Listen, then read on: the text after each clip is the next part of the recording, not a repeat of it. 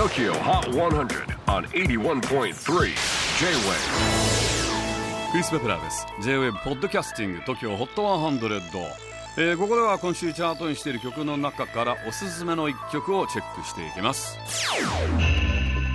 本日ピックアップするのは77位初登場サム・スミス Diamonds 今年5月にニューアルバムをリリースする予定だったもののコロナの影響で延期したサム。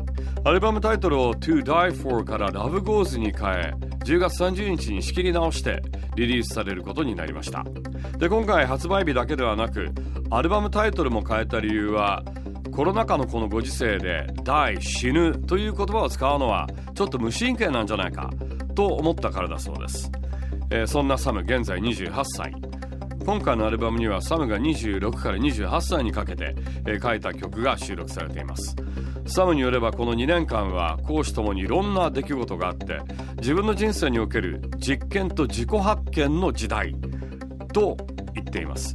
そんな激動の2年間を映し出したアルバム「Love Goes」から先行シングルがこの「ダイヤモンズ」付き合っていた恋人がサムの名声やお金目当てだったことが分かりきっぱり別れよう。と決意する歌なんだそうです。